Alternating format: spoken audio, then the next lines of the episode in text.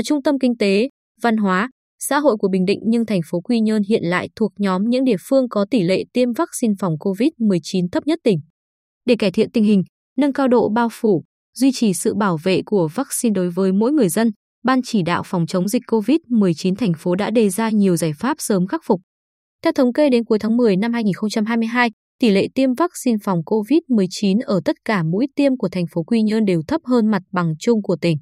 Cụ thể, ở đối tượng 18 tuổi trở lên, tỷ lệ tiêm mũi nhắc lại một chỉ mới đạt 53,9% toàn tỉnh 60,4%, tỷ lệ mũi nhắc lại hai là 60,5% toàn tỉnh 76,2%.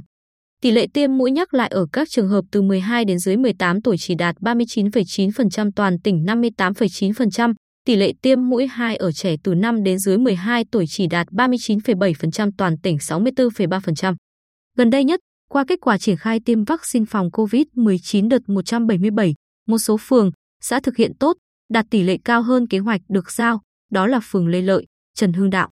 Tuy nhiên một số phường, xã khác, tỷ lệ tiêm lại thấp đến bất ngờ như xã Phước Mỹ 12,2%, phường Thị Nại 17,5%, xã Nhân Lý 21,7%. Nói về lý do tỷ lệ tiêm vaccine COVID-19 tại thành phố Quy Nhơn thấp, ông Trần Kỳ Hậu, Giám đốc Trung tâm Y tế thành phố Quy Nhơn, cho hay hiện nay, do tình hình dịch bệnh COVID-19 cơ bản được kiểm soát, phần lớn người dân đã tiêm đủ 2 mũi vaccine và đã bị nhiễm COVID-19 nên mọi người có tâm lý chủ quan, không tham gia tiêm mũi nhắc lại, hiểu chưa đúng về tác dụng phụ của vaccine, làm ảnh hưởng đến kết quả tiêm vaccine. Việc tiêm chủng cho trẻ từ 5 đến dưới 12 tuổi cũng gặp nhiều khó khăn do chưa nhận được sự đồng thuận của phụ huynh, khiến nhiều trẻ đã tiêm mũi 1 không tiêm mũi 2. Công tác tuyên truyền, vận động người dân đã được quan tâm thực hiện, nhưng chưa sâu rộng. Nội dung chưa phân tích cụ thể vai trò của vaccine nên chưa thay đổi được nhận thức, chưa tạo sự đồng thuận của người dân trong việc chủ động đi tiêm mũi nhắc lại. Tình trạng người dân đến tiêm chủng rất ít so với kế hoạch dẫn đến hao phí vaccine trong buổi tiêm rất lớn, gây lãng phí. Ông Trần Kỳ Hậu cũng lưu ý thêm, miễn dịch tạo được do nhiễm bệnh sẽ giảm dần trong vòng 3 tháng và miễn dịch tạo được do tiêm chủng vaccine cũng sẽ giảm dần trong vòng 6 tháng. Trong khi đó, hiện dịch bệnh COVID-19 vẫn chưa kết thúc, thành phố Quy Nhơn vẫn liên tục ghi nhận số ca bệnh mắc mới lũy kế đến nay là 42.473 ca bệnh.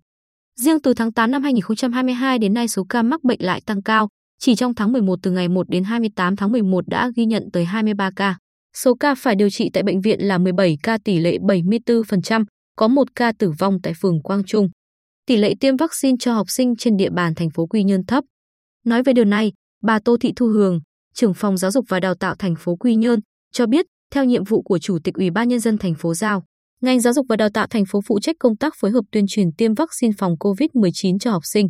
Để tuyên truyền vận động phụ huynh đăng ký cho con tiêm vaccine, phòng giáo dục và đào tạo triển khai các văn bản cho hiệu trưởng nhà trường, đồng thời nhắc lại trong các cuộc trực báo hàng tháng và liên tục nhắc trên group Zalo với các trường.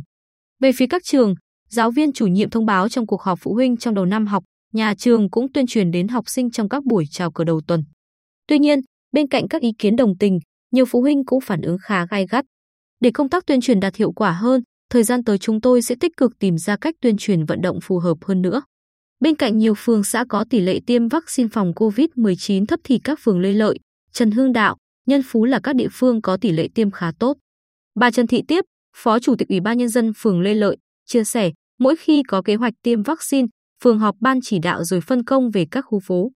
Trưởng các khu phố rất nhiệt tình và thông báo trực tiếp đến từng tổ dân phố và gửi lên group Zalo của tổ dân phố. Cùng với đó, đồng chí Bí thư Đảng ủy chỉ đạo cho các đồng chí đảng ủy viên phụ trách khu vực của mình theo dõi khu phố đó mỗi ngày tiêm được bao nhiêu. Chúng tôi cũng tập trung tuyên truyền trên loa phát thanh, các con hẻm nhỏ thì phường trang bị loa cầm tay tuyên truyền tới từng hẻm phố. Cùng với đó, chúng tôi động viên nhân viên trạm y tế cố gắng nhiệt tình hơn, chịu khó giả danh sách để gọi điện thoại từng người,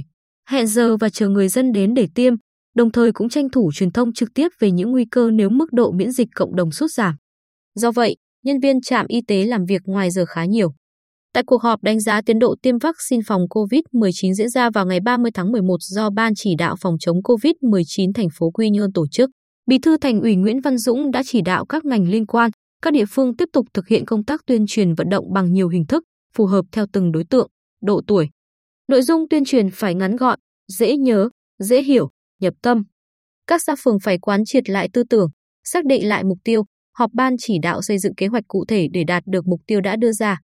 Cùng với đó, các địa phương và các ngành liên quan cần phối hợp đồng bộ và trách nhiệm hơn nữa.